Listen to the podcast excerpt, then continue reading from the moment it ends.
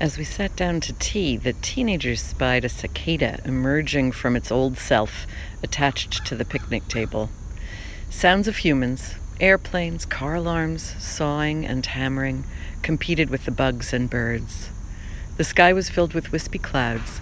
The sun cast shadow on serviceberry leaves, and our tea tray was filled with beauty from a dear friend's garden.